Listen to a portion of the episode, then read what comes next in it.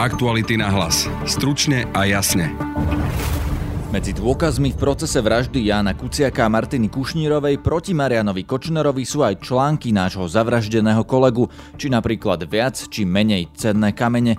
Viac povie naša kolegyňa Laura Kelová. Marian Kočner vystúpil tak pomerne ohnivo, aspoň to bola taká najohnivejšia v podstate replika z jeho strany dnes na súde. Koaličné strany majú rozdielne pohľady na kľúčovú oblasť z programového vyhlásenia vlády na reformu justície. Ministerka spravodlivosti Mária Kolíková je totiž z najmä najmenšej koaličnej strany za ľudí a najsilnejšia strana Oľano má v niektorých bodoch odlišné predstavy.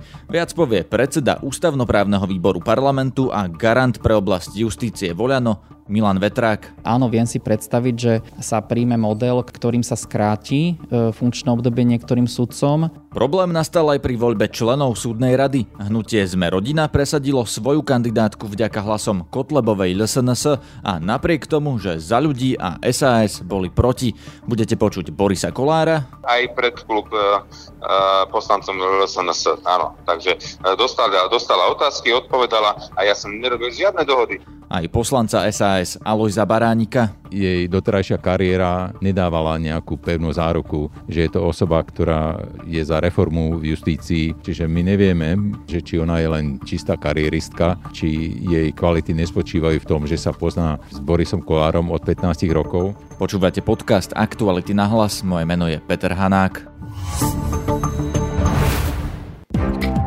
Som Laura Kelová a sledujem pre vás kauzy aj súdne spory s Marianom Kočnerom. Chceme naďalej odhaľovať rozkrádanie a chrániť naše peniaze. Na stránke aktuality.sk lomka plus nájdete spôsob, ako nám pomôcť. Spája nás zodpovednosť. Ďakujeme.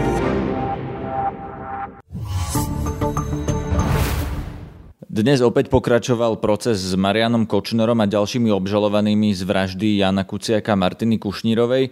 Tento proces sleduje naša kolegyňa Laura Kelová, ktorú mám teraz na linke. Počujeme sa? Dobrý deň, ahoj Peter. Laura, čo sa dnes dialo na súde? Pokročili sme niekam? Na súde sa v podstate stále e, nejakým spôsobom pokračuje, e, aj keď to možno pre mnohých čitateľov alebo aj poslucháčov nášho zvukového e, prenosu sa môže zdať nudné, ale v podstate čítajú sa listinné dôkazy, ktoré sú ale samozrejme veľmi dôležité pre tento proces, pretože je to súčasť celého konania, celého hlavného pojednávania, takže číta sa, číta sa a dookola sa číta. Sú to pomerne už aj známe veci, viac menej ide o listiny, o rôzne znalecké posudky, takže toto bolo dnes na programe a niečo podobné môžeme očakávať aj zajtra. Je v tom, čo sa dnes čítalo z tých listinných dôkazov nejaký naozaj dôležitý, rozhodujúci dôkaz, ktorý niekoho usvedčuje z tej vraždy? Tak e, ja nie som ani, ani senát a v podstate ani vyšetrovateľ, aby som hodnotila, že, že čo môže a nemôže byť e, dôležité. Môžeme to zhrnúť možno tak všeobecne, že dôležité je všetko, ak to teda zapadá do nejakého e, kontextu. Dnes vlastne popoludní sa začalo čítať aj z článku Jana Kuciaka. Podľa predsedničky senátu sa bude pokračovať s čítaním jeho článkov aj zajtra, ale teda súdkynia poprosila prokurátora, aby sa čítalo v nejakej skrátenej forme. Je to podľa môjho názoru veľmi dôležité do kontextu toho, že keď sa bavíme o tom, či Marian Kočner mal alebo nemal motív zavraždiť Jana Kuciaka, tak e, práve odpovede v článkoch Jana Kuciaka e, môžeme nájsť. Takže e, aj s týmto sa budeme oboznamovať, lebo články Jana Kuciaka sú jedným z dôkazov. Marian Kočner tam sedí pri tom, ako sa čítajú články Jana Kuciaka o ňom? Áno, sedí tam. E, zatiaľ sa čítalo len e, v podstate z jedného, respektíve z dvoch článkov. Pokračuje sa e, zajtra. Prokurátor vyberá len tie časti, ktoré sa týkajú priamo Mariana Kočnera, ale napríklad dnes sme počuli aj, aj časť alebo úryvok z článku o Ladislavovi Bašternákovi, ale nejakým spôsobom to súvislo aj s obžalovaným Marianom Kočnerom. Takže áno, on tam sedí, počúva, v podstate na tie články ešte nereagoval. Jediné, na čo dnes reagoval, boli kamene, respektíve znalec vedecké posudky o kameňoch, o v podstate kameňoch, ktoré vyzerali ako drahokamy a ktoré sa našli v aute, ktoré odovzdal policii Peter Todd. No a čo povedal, keď reagoval na tento dôkaz? Uh, Marian Košter vystúpil tak pomerne ohnivo, aspoň to bola taká najohnivejšia v podstate replika z jeho strany dnes na súde, pretože tvrdí, že tie kamene, ktoré ale nie sú cennými kameňmi alebo nejakými briliantmi, perlami, hoci tak vyzerajú, sú to v podstate bezcenné kamene, potvrdil to aj znalecký posudok. Marian Kočner tvrdí, že patria jeho ex-manželke Karolíne Kočnerovej a že nevidí dôvod na to, prečo ich vlastne súd zadržiava. Po, požiadal v podstate akože Senát, aby, aby boli vrátené jeho ex-manželke, aj keď predpokladám, že Senát nemá takúto právomoc, že teraz rozhodne, že pošle obálku naspäť do Bratislavy Kočnerovcom. No a e, takže s týmto mal Marian Kočner asi najväčší problém a, a tým vlastne opäť spochybňoval Petra Tota, ktorý svedčí dlhodobo už proti nemu. Um, aj napríklad o tom, že, že tie kamene vôbec neboli nejakou ceninou, že, že vlastne prečo by ich e, rodina uh, Laura, ale tu ťa zastavím. Prečo sú v prípade vraždy Jana Kuciaka, Martiny Kušnírovej dôležité nejaké kamene? Eh, pretože eh, vlastne o tom aute, ktoré, ktoré odovzdal aj s celým tým obrovským obsahom Peter Todd policii sa eh, v médiách hovorilo alebo skloňovalo aj to, že by mohlo byť to auto útekové. Že tam bolo pripravené nejaké oblečenie, nejaké veľmi dôležité papiere, nejaké tašky, nejaké súvisiace dokumenty s rôznymi kauzami, v ktorých Marian Kočner vystupuje a boli tam aj nejaké cennosti, alebo respektíve v tomto prípade možno necennosti neviem a nie som si úplne istá, že či tie uh, či tie kamene vlastne zozbieral Peter Todt, keď e, v úvodzovkách upratoval v rodinnom dome Mariana Kočnera a zháňal pre ňo všetky veci, alebo či tie kamene pribalila rodina uh, Mariana Kočnera vlastne Petrovi Totovi, keď, keď nabaľovala nejaké tašky a, a zhromažďovala nejaké, nejaké dôkazy. Takže uh, je to otázne, našla sa tam napríklad aj kožušina, zatiaľ sme nepočuli, akej, akej hodnoty a ceny bola, takže uvidíme. Neviem, že či, či si Senát z toho vydedu indikuje, že Marian Kočner sa mohol pokúsiť o útek, alebo, alebo to len bolo v podstate auto alebo akýsi trezor Mariana Kočnera na štyroch kolesách. Spomenula si, že pojednáva sa zase zajtra. Dokedy to ešte bude trvať? Máš predstavu alebo vytýčil súd nejaké ďalšie pojednávania, z ktorých vieme vyčítať, ako dlho ešte môže trvať proces na prvom stupni vo veci vraždy Jana Kuciaka a Martiny Kušnírovej? Vôbec nevieme, pretože vieme jedine to, čo je známe uh, aj, aj vlastne z, z nášho informovania. Dnes bol 12. deň celého hlavného pojednávania, ale my nevieme dnes s určitosťou povedať, či sme v polovici, v druhej polovici alebo tesne pred koncom. Uh, treba si uvedomiť, že je vlastne koniec apríla. Pomedzi vlastne to, alebo teda okrem uh, prípadu vraždy Jana Kuciaka, aj obžalovaná Alena Žužová má iný prípad vraždy, kde je obžalovaná z, zo zo sprostredkovania alebo z objednávky vraždy. Takže e, vlastne špecializovaný trestný súd musí vytýčiť také pojednávanie, aby sa neprekrývali s inými prípadmi Aleny Žužovej a aby sa mohli jej obhajcovia e, riadne zúčastniť aj e, na prípade vraždy Jana Kuciaka a Martiny Kušnírovej. Takže to sú rôzne, rôzne ďalšie faktory, ktoré ovplyvňa možno, že aj dĺžku trestu, respektíve to finále, povedzme to, alebo ten deň rozsudku. Takže uvidíme, či budú nejaké termíny vytýčené aj na maj, alebo sa bude pokračovať v júni. E, predpokladám, že sa to dozvieme až zajtra. Ďakujem, to bola naša reportérka Laura Kelová. Nosná časť programu novej vlády je reforma justície, v ktorej sú plánované rozsiahle ústavné zmeny. Ministerka spravodlivosti Mária Kolíková je však z najmenšej koaličnej strany a ostatné strany majú na niektoré časti justičnej reformy iný pohľad. O systémových zmenách sa v tomto podcaste ešte budeme rozprávať s poslancom Milanom Vetrákom, ktorý má voľano na starosti oblasť justície. Ešte predtým sa ale pozrieme na prípad, v ktorom sa rozdielne pohľady koaličných strán na justíciu prejavili najskôr skôr, konkrétne na voľbu členov súdnej rady v parlamente. Okrem iných bola totiž zvolená aj sudkynia Alena Svetlovská, a to aj napriek tomu, že podľa programového vyhlásenia vlády parlament nemá do rady nominovať sudcov. Svetlovská bola nominantkou Borisa Kolára a bola zvolená hlasmi takmer všetkých poslancov Oľano okrem Milana Vetráka, poslancami za Sme rodina a Kotlebovou LSNS. Dve koaličné strany za ľudí a SAS ju nepodporili. Dohodol sa teda Boris Kolár s Kotlobovcami? Pýtal som sa priamo predsedu parlamentu. No, takže ja som sa s nikým nedohadoval, ale e, pani Svetlovskú som všetkým klubom, ktoré sú v parlamente, ponúkal. To znamená, že keď chcú, lebo sme o nej hlasovali, aby vedeli všetky otázky jej mohli dať. To znamená, že rovnako ako som e, ju doviedol pred klub Olano a mohla sa, e, mohli jej dávať otázky a jej dali, rovnako bola, bola, e, som ju doviedol pred klub e, za ľudí. A takisto e, aj pred e, klub e, e, poslancom LSNS. Áno, takže e, dostala, dostala otázky, odpovedala a ja som nerobil žiadne dohody. To bolo len na tom, aby, mo, aby som mohol predstaviť a kto chcel, mohol jej vysloviť dôveru, no nechcel, ne, nevysloviť. Samozrejme, SAS túto možnosť nevyužila, za ľudí túto možnosť využila. Rovnako využila túto možnosť aj, aj LSNS. To je celé. No a vy ste spokojní s tým, že uh, niektoré veci v koalícii budú tak fungovať, že jednoducho jedna zo strán si dohodne, alebo aj keď si nedohodne, že jednoducho získa na niečo podporu od LSNS a jednoducho to nie, prejde? Ja si myslím, ja si, nie, ja si myslím, že by bolo korektné od e, partnerov v koalícii, aby zahlasovali za, za vašeho kandidáta. To by bolo korektné, keď ste sa na tom dohodli. To by bolo korektné. Toto by som uvítal. No a vy tvrdíte, že vy ste sa najprv dohodli z SAS a za ľudí a oni vám to potom napriek tomu nepodporili? Áno, áno, áno. Lebo to bola dohoda v koalícii. Všetci v koalícii vedeli, že dám si sudkyňu. Všetci to vedeli, nikto mi to nenamietal, nikto mi to nezhodil zo stola. Že oni tvrdia, že majú teda niečo proti pani Svetlovskej z jej minulosti, preto za ňu nehlasovali. Ale, nik, ale nikto to nepovedal na koaličnej rade. Nikto to nepovedal, nikto to nenamietal. No vraj na to prišli až neskôr, až pred voľbou. Á, aha, tesne pred voľbou. No tak je mi ľúto, keď mám takýchto partnerov.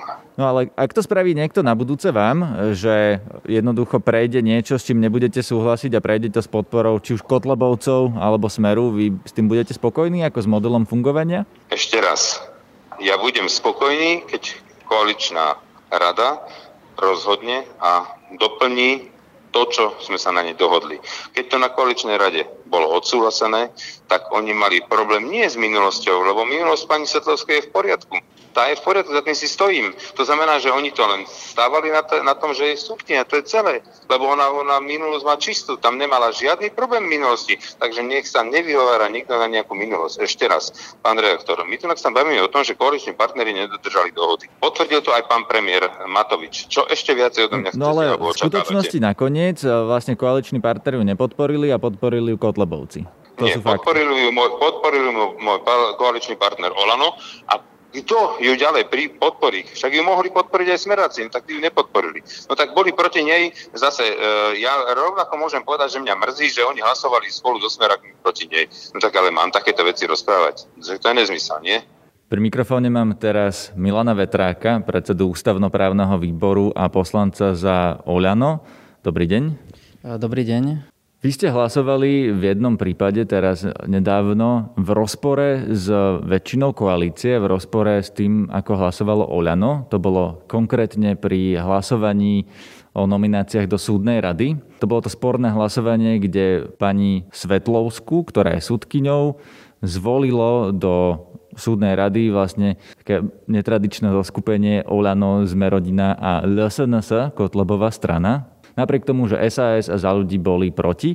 No a vy ste boli na strane SAS a za ľudí proti pani Svetlovskej. Viete to vysvetliť, prečo ste hlasovali proti tejto nominácii, ktorú podporila vaša strana? Tak ja by som povedal tak, že ja vlastne ani nemusím veľa vysvetľovať, lebo moje hlasovanie bolo štandardné. Neštandardné bolo skôr hlasovanie tých ostatných, čiže oni by mali vysvetľovať, prečo sa nepridržajú e, programové vyhlásenia vlády, aj toho, ako Olano vystupovalo e, v predvolebnej kampani, kde tvrdilo, že e, súčasťou tej očisty súdnictva bude aj to, že e, nebudú sudcovia rozhodovať, alebo nebudú výlučne sudcovia rozhodovať o sudcoch, nebudú výlučne prokurátori rozhodovať o prokurátoroch, nebudú tie uzavreté tie kastovné systémy, ktoré, kde vrána v ráne oko nevykolo, ako sa hovorí. Čiže z môjho pohľadu Olano sa prikláňalo a taká aj bola dohoda s pani ministerkou v predvolebnej kampani, že chceme, aby všetci zástupcovia, či už sú nominovaní pani prezidentkou, parlamentom alebo vládou, že nebudú sudcami, hoci poznáme množstvo kvalitných aj odborne morálne zdatných sudcov, ktorí by mohli byť, ale proste je to taký princíp, ktorý sa zohľadnil aj v programom vyhlásení vlády. To, že Následne došlo k určitým politickým dohodám aj na koaličnej rade, ja to rešpektujem, ale takisto som požiadal mojich kolegov Olano, aby rešpektovali, že ja sa budem pridržať toho, čo je v programom vyhlásení vlády a toho, čo čo som tvrdil 4 mesiace v predvolebnej kampani, kde som nevystupoval za seba ako Milan Vetrák, ale za Olano na tých rokovaniach. A kolegovia mi povedali, že to budú rešpektovať, takže ja v tom nejaký taký úplne, že teraz zásadný problém nevidím, ale je, je mi ľúto, že sme nemohli hneď v prvom kroku spraviť e, to, čo sa uvádza v programu vyhlásení vlády. A dodám, že je teraz otázka, lebo aj pani Svetlovská, keď bola vypočúvaná na ústavnom právnom výbore, tak povedala, že ona si to vysvetľuje tak, že pravdepodobne bude v nejakom období ukončí tú svoju funkciu, lebo bude prijaté program vyhlásenie vlády. A to je teraz naozaj otázka, či tie nominácie sudcov, ktoré urobila pani prezidentka, aj vláda, aj parlament, by mali byť po prijatí ústavného zákona e, do nejakého obdobia usporiadané, napríklad do pol roka, do roka, že musia tie inštitúcie usporiadať proste tie nominácie tak, aby zodpovedali programu vyhláseniu vlády, alebo sa to už bude brať ako výnimka na celé volebné obdobie, lebo ešte ani o tomto sme sa nejak definitívne nerozprávali. Rozumiem, ale čo to bolo za koaličnú dohodu, keď dve zo štyroch koaličných strán pani Svetlovsku nepodporili a na to, aby prešla, boli potrebné hlasy Kotlebovej LSNS? No, pozrite sa, ja neviem o tom, že by bola tam nejaká dohoda o hlasovaní medzi e, Kotlebom a, a teda jeho stranou a, a Olanom. To určite nebola. Eh, ja som eh, rešpektoval to, ako sme zostavili programové vyhlásenie vlády a ani nejde o to, že by bola nejaká koaličná dohoda, ale na koaličnej rade sa táto nominácia dohodla ako výnimka z pravidla ešte predtým, než bude programové vyhlásenie vlády schválené v parlamente. Ja, os, môj osobný názor je taký, že táto nekonzistentnosť v prístupe k veciam nie je úplne najšťastnejšia, ale eh, v podstate ja som to dal najavo aj svojim hlasovaním ale nemôžem brániť ostatným kolegom, ktorí, budú, ktorí rešpektujú to, že sa prijala nejaká výnimka na koaličnej rade. No ale koaličná rada sú štyri strany a predsedovia, lídry štyroch strán, ale dve z toho za pani Svetlovsku nehlasovali. Čiže preto sa pýtam, čo to bolo za dohodu. No ja som pritom nebol, e, nechodím na vyjednávania tých koaličných strán, keď sa stretávajú. Ono asi najlepšie by vedeli na to reagovať e, pán predseda parlamentu a pani ministerka, lebo zjavne, zjavne došlo následne k nejakému nedorozumeniu alebo bola dohoda taká, že sa dajú voľné ruky pri hlasovaní. Ja, ja som riešil, priznám sa, v rámci Olano svoje vlastné hlasovanie, pretože mne záleží na konzistencii e, názorov, ktoré prezentujem na verejnosti toho, ako som za Olano v predvoľbnej kampani vystupoval. A nejak som sa, priznám sa, ja som nejak neriešil, že či tam sú nejaké dohody s pánom Kotlebom. Podľa mňa neboli. Určite Olano nemalo žiadne, žiadne dohody v tomto smere. Čiže pán Kotleba podporil pani Svetlovskú z vlastnej vôle? Buď z vlastnej vôle, alebo mohla tam prípadne existovať aj dohoda zo Sme rodina, ale to neviem potvrdiť ani vylúčiť, lebo mm, som v tejto veci s nimi nekomunikoval. Vy ste nehlasovali za pani Svetlovskú len preto, že je súdkynia a teda programové vyhlásenie vlády hovorí, že do súdnej rady parlament a vláda nemajú nominovať súdcov, alebo aj z nejakých iných dôvodov? Boli také rôzne šumy, aj mediálne, aj, aj kuloárne, ktoré sa týkali minulosti pani sudkyne, ale za seba poviem a priznám sa, že ja som z princípu za ňu nehlasoval ako za súdkyňu, lebo som presvedčený, že tá očista súdnictva musí spočívať aj v tom, že v orgánoch, ktoré rozhodujú o sudcoch, ako je súdna rada, nemôžu mať väčšinu sudcovia, ale musí tam mať aspoň polovicu musia tam mať odborníci, ktorí nie sú sudcami. Čiže v zásade, aj keby to bola, aj keby bola ako prirovnám to, že aniel, pani sudkynia, tak aj tak by som za ňu nehlasoval, lebo ide o vec princípu a systému a my musíme robiť aj systémové zmeny v tejto krajine. Nemôžeme robiť systémové zmeny a potom výnimky a výnimky z výnimiek. Smerodina, e, zase povedzme si, že to bol legitímny návrh zo strany Smerodina, lebo Smerodina nebola, e, nebola zo stranou Olano a s ďalšími stranami sa nezúčastňovala predvolebných rozhovorov, čiže oni neboli nejak ani, by som povedal, morálne viazaní tým, že nemôžu navrhovať súd sudcov, to zase na ich ospravedlenie treba férovo povedať, že my sme sa v predvoľbami stretávali e, zástupcovia strán SAS, Olano, PS spolu, KDH a za ľudí. A to bola predvolebná dohoda na tomto, týchto piatich strán, ale, ale nie lídrov týchto strán, ale gestorov týchto strán za justíciu, čo je slabšie, pretože je jasné, že lídry týchto strán majú väčšiu, väč, väčšiu rozhodujúcu pravomoc za autoritu, čiže napríklad pán premiér ako predseda hnutia nie je viazaný tým, čo ja do, dohodnem ako gestor za to vedenie v oblasti justície. Jednoducho nejaká hierarchia, nejaký poriadok platí všade.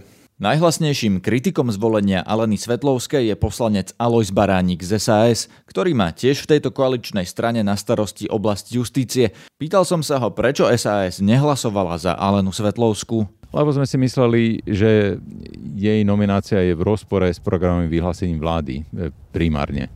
A tiež sme si mysleli, že jej doterajšia kariéra nedávala nejakú pevnú záruku, že je to osoba, ktorá e, je za reformu v justícii a že ktorá bude ťahať tie veci, o ktorých si my myslíme, že sú v justícii potrebné. Čo je s ňou problém? Prečo tá jej doterajšia kariéra nedáva záruku, že je za reformu justície? Viete, ono v tej justícii je stav taký, že sa tam musíte vyprofilovať. E, buď ste s tými, ktorí tú justíciu chcú mať, aká je teraz, e, alebo chcete jasne povedať, že nech sa to zmení, nech je naša justícia taká ako v každej slušnej krajine, povedzme v Čechách alebo v Rakúsku. A ona žiadnu takúto snahu neprejavila. Čiže my nevieme, bohužiaľ to tak musím povedať, že či ona je len čistá karieristka e, a či jej kvality nespočívajú v tom, že sa pozná e, s Borisom Kolárom od 15 rokov, alebo že či naozaj chce aj niečo pre tú justíciu urobiť. No ale napríklad Boris Kolár tvrdí, že on dal vám možnosť, aby ste ju, ju na výbore alebo teda na klube SAS vypočuli, aby ste sa aj pýtali otázky, že to dal aj ostatným poslaneckým klubom, za ľudí to využila, dokonca Kotlebová LSNS to využila, vy ste sa s pani Svetlovskou nestretli a nepýtali ste sa na tie veci? Ja osobne som ju videl na výbore. Tu ide o podstatu. My sme sa nechceli zaoberať tým, že či ona je vhodná alebo nevhodná. My sme poznali jej e, históriu, vedeli sme, že sa nejako neexponovala za nejakú reformu justície a práve v tej súvislosti bolo na mieste z nášho, z nášho pohľadu sa dožadovať toho, aby na to miesto, ktoré podľa programového vyhlásenia vlády má ísť nesudcovi, aby naozaj ten nesudca tam aj išiel. A to, to bolo pre nás kľúčové. My sme totiž to vzhľadom na to, že túto sudkyňu navrhoval e, náš koaličný partner, my sme nechceli ísť do nejakého detailného rozoberania e, jej kariéry alebo nechceli sme ju nejako... No, ale napriek tomu teraz, viete, ste ju tak nepriamo obvinili z toho, že karieristka, že sa nikdy nezaoberala tým súdnictvom reálne? Nevkladajte mi do, e, do úst to, čo som nepovedal. Ja som nepovedal, že je karieristka, ja som povedal, že nevieme, či je karieristka, takže pozor.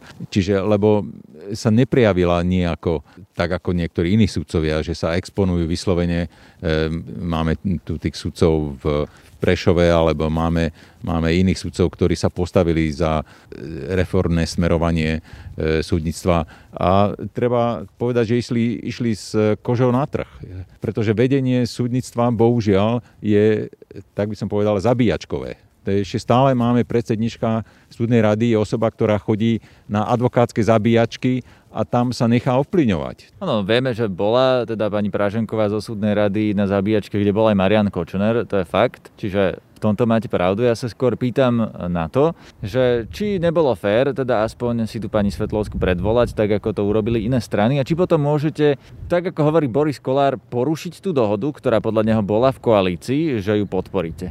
Takto, pri personálnych hlasovaniach e, ja nebudem hlasovať za niekoho, o kom nie som presvedčený, že je to dobrý kandidát. Ja som nikdy nepočul od nikoho, že mám za tohto človeka hlasovať. Bolo to v rozpore s programom vyhlásením vlády, to, že bola sudkynia. Ja proti tej sudkyni som neznášal žiadne námietky osobne, preto, lebo to bola kandidátka koaličného partnera, čiže ja som nemal e, záujem ju nejak osobne spochybňovať a tým pádom spochybňovať môjho koaličného partnera e, ako jej navrhovateľa. Čiže to by bolo, ne, to by bolo nekorektné, preto my sme sa obmedzili na to, že sme poukazovali na rozpor s programom vyhlásení vlády. Veď nakoniec treba aj povedať, že aj na tom vypočutí na výbore, kde ja som ju e, mal možnosť e, aj čiastočne vypočuť, aj, aj položiť jej nejaké otázky. Ona vystupovala veľmi dobre, aj, aj odvtedy, čo som videl jej verejné vystúpenia, tak vystupuje e, slušne, dobre, akože nevidím na nej e, ne, nejaký zásadný problém doteraz, že ako vystupuje. Mandát e, poslanca je slobodný, ja keď nie som presvedčený o tom, že mám za niekoho hlasovať, tak za neho hlasovať nebudem a nikto, ani Richard Sulík e, e, nezdvihne moju ruku, aby stlačil príslušný gombík. V tomto prípade toto, čo hovoríte, sa dá uplatniť aj na to hlasovanie Kotlobovcov, ktorí tiež majú slobodný mandát a hlasovali za pani Svetlovskú s pánom Kolárom a s celým klubom Olano okrem pána Vetráka. A? Aká je vaša otázka v tej súvislosti? No, čo vám teda prekáža na tom, že váš koaličný partner, alebo či vám niečo vôbec prekáža na tom, že váš koaličný partner hlasoval, alebo zvolil pani Svetlovskú do súdnej rady s hlasmi Kotlobovej LSNS? Takto, ja som nepovedal, že e, mi to prekáža. Za prvé, samozrejme, je to niečo, čo by si mali všetci všimnúť, že či je to naozaj tak, že e, Olano a Smerodina, e, keď nedostanú hlasy od druhých dvoch strán, že si e, zoberú e, Kotlebovcov a tí im za to zahlasujú, že, že či je to len tak, mne sa to moc nechce veriť, ale v poriadku. Berieme to ako nejaký výnimočný prípad, nejaký exces, ja osobne z toho nebudem robiť nejaké ďaleko siahle závery, stalo sa. Táto nominácia však ani zďaleka nie je jediný sporný bod, v ktorom sa predstaví koaličných strán o justícii rozchádzajú. Opäť predseda ústavnoprávneho výboru Zolano Milan Vetrák. Ja by som rozlišoval medzi cieľmi, ktoré chceme dosiahnuť a medzi spôsobmi, akými chceme tie ciele dosiahnuť. Myslím si, že v cieľoch nemáme nejaké vážne rozpory. Nakoniec sa nám to v programe vyhlásenie vlády aj e, robilo spoločne celku ľahko. Ale sú niektoré body, ktoré v tom texte ľahko rozoznáte spôsobom, že je tam uvedené, že preskúmame, zvážime prijatie to boli také tie body, ktoré sú e, svojím spôsobom kontroverznejšie a ktoré, ktoré si vyžadujú ešte ďalšiu diskusiu. Aj medzi... no, skúsme povedať konkrétne, že čo to je. No napríklad e, je tam taký balík, ktorý sa týka aj ústavných zmien, kde e, napríklad hovoríme, že preskúmame zavedenie ex ante kontroly ústavnosti, to znamená e, jednoducho posudzovanie súladu prijatých zákonov z ústav ešte predtým, ako začnú platiť je tam takisto e, otázka zrušenia tzv. rozhodovacej imunity sudcov. To je zase otázka, ktorú e, navrhuje SAS. Tá takisto si bude, vyžadovať ďalšie preskúmanie. Pani ministerka napríklad v tomto balíku navrhuje, aby, e, aby bola možná aj tzv. individuálna kontrola ústavnosti, ktorá teraz nie je možná, lebo teraz máte určitý okruh subjektov, ktoré môžu dať návrh na ústavný súd, aby sa preskúmala preskúmal súlad s ústavou, ale nie je to individuálna fyzická osoba. Čiže toto je tiež taká otázka, ktorá si vyžaduje zásah do ústavy aj v tom balíku ehm, otázok, ktoré si vyžadujú ešte ďalšiu diskusiu. Mohli by sme pokračovať. Rozumiem, toto ale sa zdajú byť také skôr technické veci. Ehm, je niečo také podstatné, napríklad previerky sudcov, lebo pani Kolíková aj viaceré teda ďalšie koaličné strany vrátane vás ste slubovali, že preveríte sudcov, očistíte justíciu. Máte rovnaký pohľad na to, že či chcete preverovať všetky majetky súdcov, vrátane ich rodín, ako to hovorí pani ministerka, alebo mať iný pohľad na previerky ako ona? E, áno, to sú opatrenia, ktoré pani ministerka chce riešiť v prvých 100 dňoch vlády. E, my sa v tých základných cieľoch zhodujeme, to znamená, že chceme rovnako ako ona preverovať nielen majetky, ale aj spolahlivosť e, e, sudcov. Čiže chceme e, sa pozrieť potom aj bližšie na tých sudcov, u ktorých vyskočia nejaké majetkové rozdiely alebo určité podozrivé majetkové nezrovnalosti. Čo máme, čo máme odlišný názor je, že či by súdna rada mala byť tým super orgánom, ktorý si bude komplet zabezpečovať od A po Z tieto, e, tieto previerky spolahlivosti. My sa nazdávame v Olano, že by to nemal byť takýto super orgán, ale že by nejakým spôsobom sa mal aj preklenúť ten judikát ústavného súdu, ktorý hovorí, že do tohto procesu, alebo v tomto procese sa nemôžu využívať previerky, ktoré robí MBU, SIS a podobne. Čiže máme skôr rozdielný názor na spôsob, akým sa to má spraviť. Druhou takou otázkou... Počkajte, zastavíme sa pri tých previerkách a pri tomto, lebo vy vlastne teraz hovoríte, že chcete ako keby prebiť ten, to rozhodnutie ústavného súdu, ktoré bolo také kontroverzné e, ktoré urobil ústavný súd tesne predtým, ako odtiaľ odišla, odišla tá predchádzajúca zostava, ktorým vlastne zrušili tie previerky. No a vy tvrdíte, že v rozpore s tým rozhodnutím ústavného súdu by mali sudcov preverovať orgány štátnej moci, teda výkonnej moci, to znamená Národný bezpečnostný úrad, Slovenská informačná služba by podľa vás mali zbierať informácie o sudcoch? No e, takto, e, pokiaľ ide o ten samotný judikát ústavného súdu, aj ústavný súd e, potvrdil alebo pripustil, že sú štáty, ako je napríklad Nemecko, niektoré spolkové krajiny, ktoré využívajú takisto informácie pri previerkach od, od úradu na ochranu ústavnosti, ktorý je v našom ponímaní v podstate kontrarozviedkou, čiže je súčasťou tajnej služby Nemecka. Čiže nie je to nič neštandardné, to pripustil aj ústavný súd. Akurát ústavný súd povedal, že je to také diskutabilné, ale nepovedal, že teda on si, sa vybral cestou ústavný súd, že by to tak nemalo byť ale to nie je jediná cesta. A nehovoríme, že chceme, aby iné subjekty preverovali sudcov a bolo to pre súdnu radu záväzné. To určite nie. Súdna rada má byť ten orgán, ktorý bude rozhodovať v týchto veciach, ale hovoríme, že nemala byť super orgánom, ktorý bude nahrádzať MBU a SIS, ale mala by nejakým spôsobom využívať aj ich prácu. A o tom sa musí ešte diskutovať. Takže váš návrh by v podstate bol, aby previerky sudcov fungovali tak, že O sudcoch nazbiera informácie Info, Slovenská informačná služba a Národný bezpečnostný úrad, dá ich súdnej rade a tá vyhodnotí, či je sudca dôveryhodný a spôsobili vykonávať tú funkciu, teda či prejde previerkou.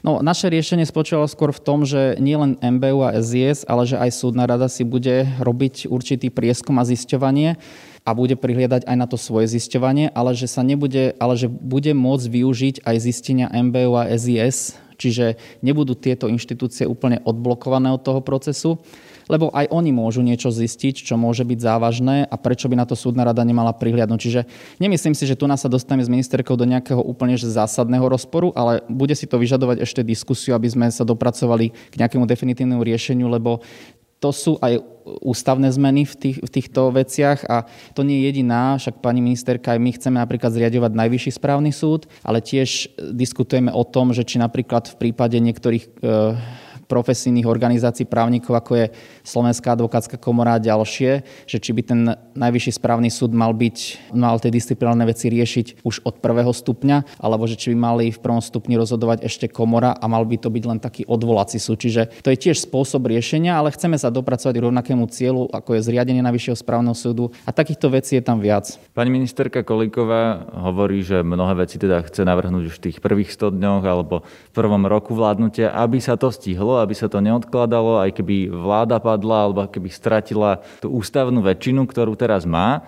aby ste sa stihli ešte prijať tie ústavné zmeny. Čo je taká prioritná ústavná zmena pre Olano? Na čo vy chcete použiť tú ústavnú väčšinu, ktorá teraz, ktorú teraz koalícia má? Podporujeme pani ministerku a podporujeme programové vyhlásenie vlády, čiže my súhlasíme s tým, aby v prvých 100 dňoch e, sa predložili do parlamentu tie veci, ktoré sú v programovom vyhlásení vlády tak uvedené. To znamená nielen tie e, bezpečnostné previerky sudcov, ale je tam aj to zriadenie Najvyššieho správneho súdu, je tam aj novela ústavy, ktoré by, ktorá by sa týkala priebežnej obmeny sudcov ústavného súdu, čo bola pre nás pred voľbami veľmi dôležitá vec.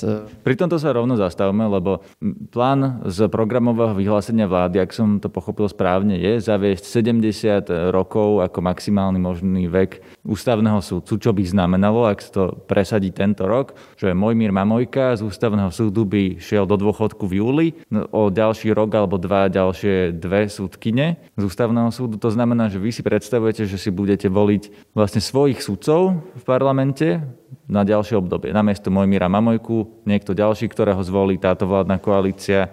Od ďalšie dva roky, keď skončia alebo odídu do dôchodku tie ďalšie dve súdkyne, tak si znova táto koalícia navolí svojich súdcov ústavného súdu.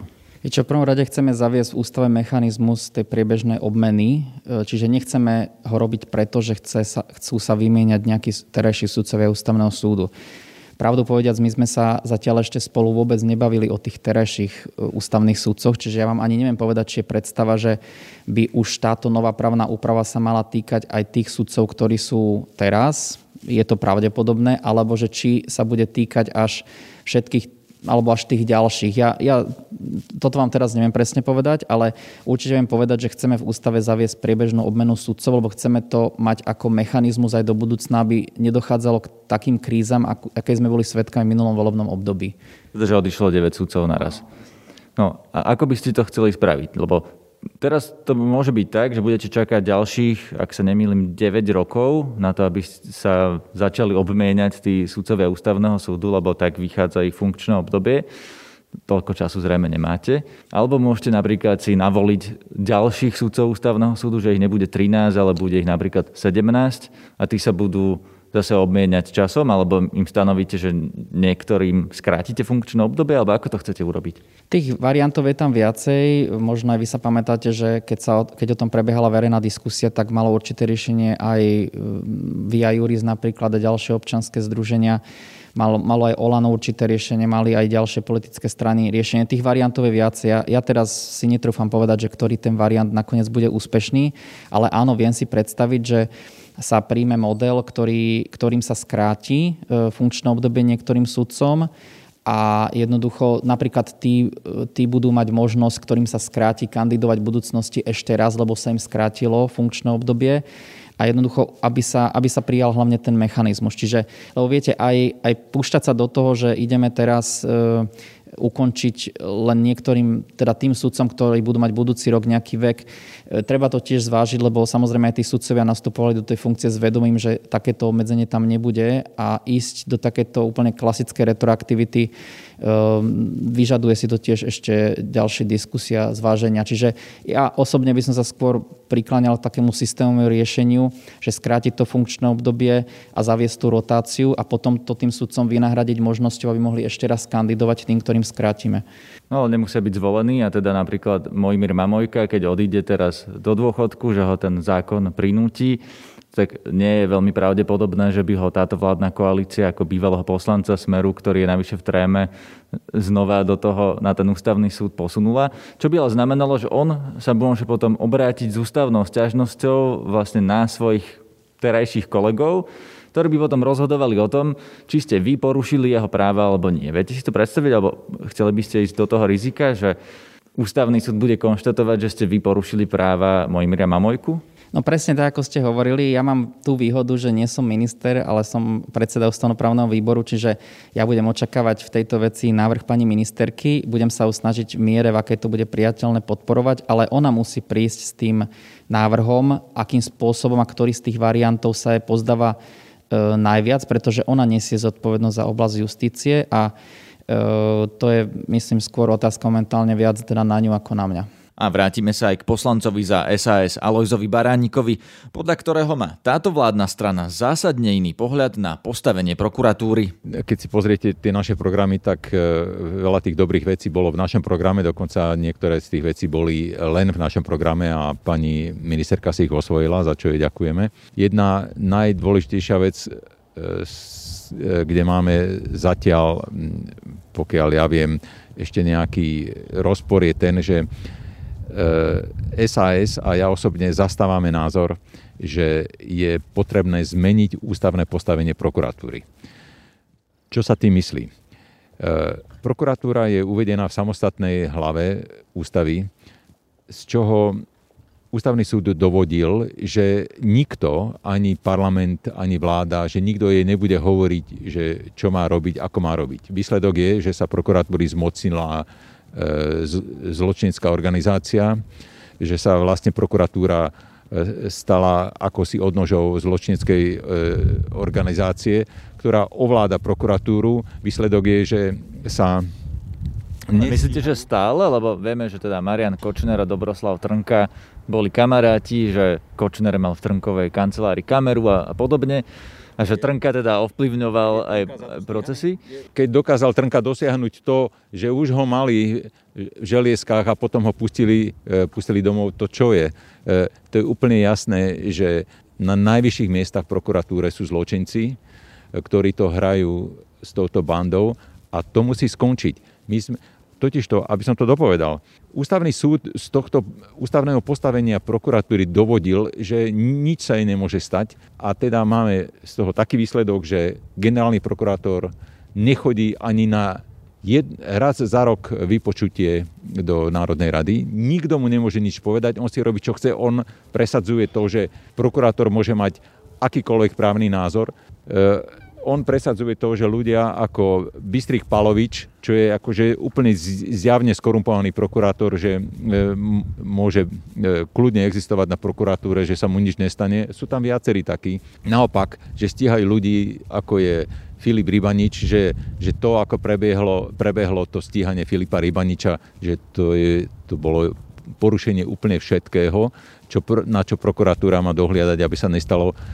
E, jednoducho, prokuratúra všade na svete musí patriť pod exekutívnu funkciu, je to vyslovene exekutívna funkcia a volič, keď nie je spokojný s tým, ako funguje prokuratúra, vyhodí vládu, ktorá za to zodpovedá príde tam iná vláda a tá sa potom poráta s nefungujúcou prokuratúrou. Zatiaľ, čo my tu máme to, že keď sa ministerke Žitňanskej niekto stiažoval, že pani ministerka, toto čo je na tej prokuratúre? Ona povedala, ja s prokurátorou nič nemám. No a toto by ste chceli zmeniť a v tomto sa nezhodujete s ministerkou Kolíkovou? Zatiaľ sme nie celkom zajedno v tom, že by sa toto malo zmeniť, ale e, pripúšťam, že sa môžeme e, dopracovať e, k nejakému spoločnému stanovisku. V súdnej rade stále chýba ešte jeden nominant, lebo vláda na tri miesta zatiaľ nominovala len dvoch ľudí, pričom súdna rada má už o dva týždne voliť nového predsedu Najvyššieho súdu, opäť Milan Vetrák z Oľano. Tak to nemyslím si, že ten jeden chýbajúci člen by nejak teraz výrazne ovplyvnil tú voľbu predsedu. Boli už aj také voľby, teda vďaka ktorým sa nepodarilo zvoliť predsedu Najvyššieho súdu, kde chýbal jeden hlas na to, aby zvíťazila pani Jana Bajanková napríklad? No ja sa stotožujem s pani ministerkou, že teraz tá voľba bude pravdepodobne tiež neúspešná, ale nemyslím si, že to bude výlučne z dôvodu, že tam chýba ten jeden člen súdnej rade. Ne, nepoznám presne dôvody, prečo, uh, sa, prečo neboli vládou schválení všetci traja členovia. Uh, my za Olano sme mali viacerých ďalších vhodných kandidátov. Predpokladám, že tam prebiehajú um, ešte rozhovory medzi pánom premiérom a ministerkou spravodlivosti, kto by mohol byť tým tretím vhodným kandidátom, pretože poviem aj takú variantu, že to, že Olano e, má právo teraz nominovať všetkých troch e, svojich nominantov cez vládu, neznamená, že tak musí urobiť. E, nám nezáleží, my sme nikdy neboli taká strana, ktorá by nejak dôrazne trvala na svojich vlastných nomináciách. My sme boli strana, ktorá sa snaží presadzovať odborníkov do rôznych funkcií a predpokladám, že tento rozhovor prebieha medzi pánom premiérom a pani ministerkou a pokiaľ by sa našiel odborník e, spoločne akceptovateľný pre obe strany, ktorý by nebol nominantom Olano, tak e, my, e, Olano nikdy s takýmito vecami problém nemalo. Takže možno, že to nakoniec bude nominant pani ministerky a zároveň nominant Olano, ale o tom, sa, o tom je potrebné ešte viesť rozhovory. Ak som to správne pochopil, tak vy nemáte medzi tými dvomi kandidátmi, ktorí teraz sú, pán Rumana a pán Šikuta, niekoho, koho by ste chceli vidieť na čele Najvyššieho súdu? Tak e, neviem o tom, že by sa viedli rozhovory tak, takýmto spôsobom o týchto dvoch kandidátoch. Môžem akurát potvrdiť, že my sme pána Šikutu v minulosti a v minulom volebnom období podporovali na, na e, funkciu ústavného sudcu ako odborníka, ale neviem, nemám vedomosť o tom, že by bola nejaká dohoda v rámci e, hlasovania v súdnej rade za niektorého z týchto dvoch kandidátov. Lebo teoreticky môže byť zvolený pri najbližšej voľbe Pán Rumana, jeho protikandidát, dokonca povedal, že by sa mohol vzdať v prospech pána Šikutu, čiže je možné, že by bol zvolený. Je to možnosť, ale poviem tak, že bolo by podľa mňa korektnejšie, keď sa teraz navolili e, a vymenovali noví členovia súdnej rady, aby bola možnosť e, už za tohto nového zloženia súdnej rady prihlásiť sa aj ďalším kandidátom, ktorí o to majú záujem a myslím si, že aj pán Ruman, aj pán Šikuta sa môžu uchádzať, ak teraz tá voľba nie je úspešná znovu.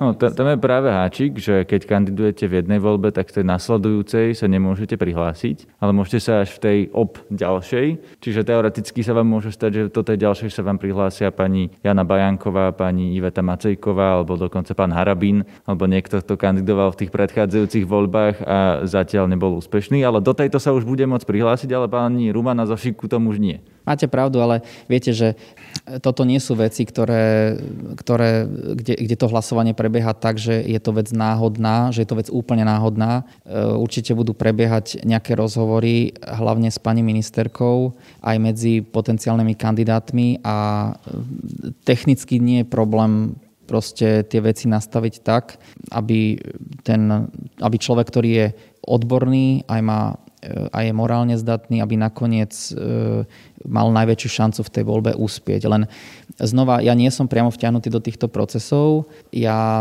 samozrejme k niečomu mám možnosť sa vyjadriť, ale ale to, toto je v podstate, nerad by som aj zasahoval do týchto procesov, lebo e, myslím si, že vládna, vládna a vláda ani parlament by nemali takýmto spôsobom zasahovať do súdnej moci, že teraz sa budeme baviť, že koho chceme, koho nechceme. No, no presne, ale teraz ste povedali, že pani ministerka zrejme bude mať nejaké rozhovory aj o tých kandidátoch, možno s nimi vláda a parlament majú nejakých nominantov v súdnej rade, čiže viete ovplyvniť, koho budú tí ľudia voliť. Kde tá miera, do akej miery by naozaj ministerka mala zasahovať do toho z pozície vládnej alebo výkonnej moci, kto bude na čele súdnictva? Viete, ja si myslím, že pani ministerka to aj doteraz robila, odkedy je ministerkou, vhodným spôsobom, že napríklad verejne povedala, že niekto nemá dôveru vlády a už nechala na tých členoch, aby oni zvážili, čo to pre nich znamená, lebo pani ministerka nevedela ani tých doterajších členov donútiť, keby oni veľmi chceli byť členmi súdnej rady, že by sa vzdali tých funkcií. A takisto si myslím, že pani ministerka, keď e,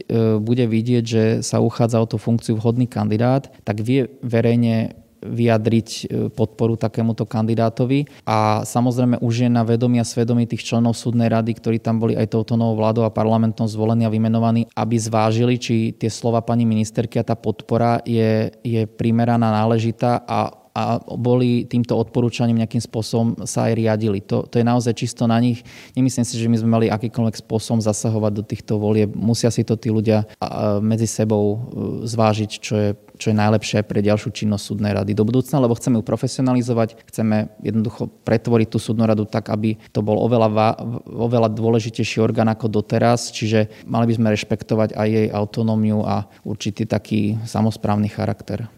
Na dnešnom podcaste spolupracovala Laura Kelová, zdraví vás Peter Hanák. Aktuality na hlas. Stručne a jasne.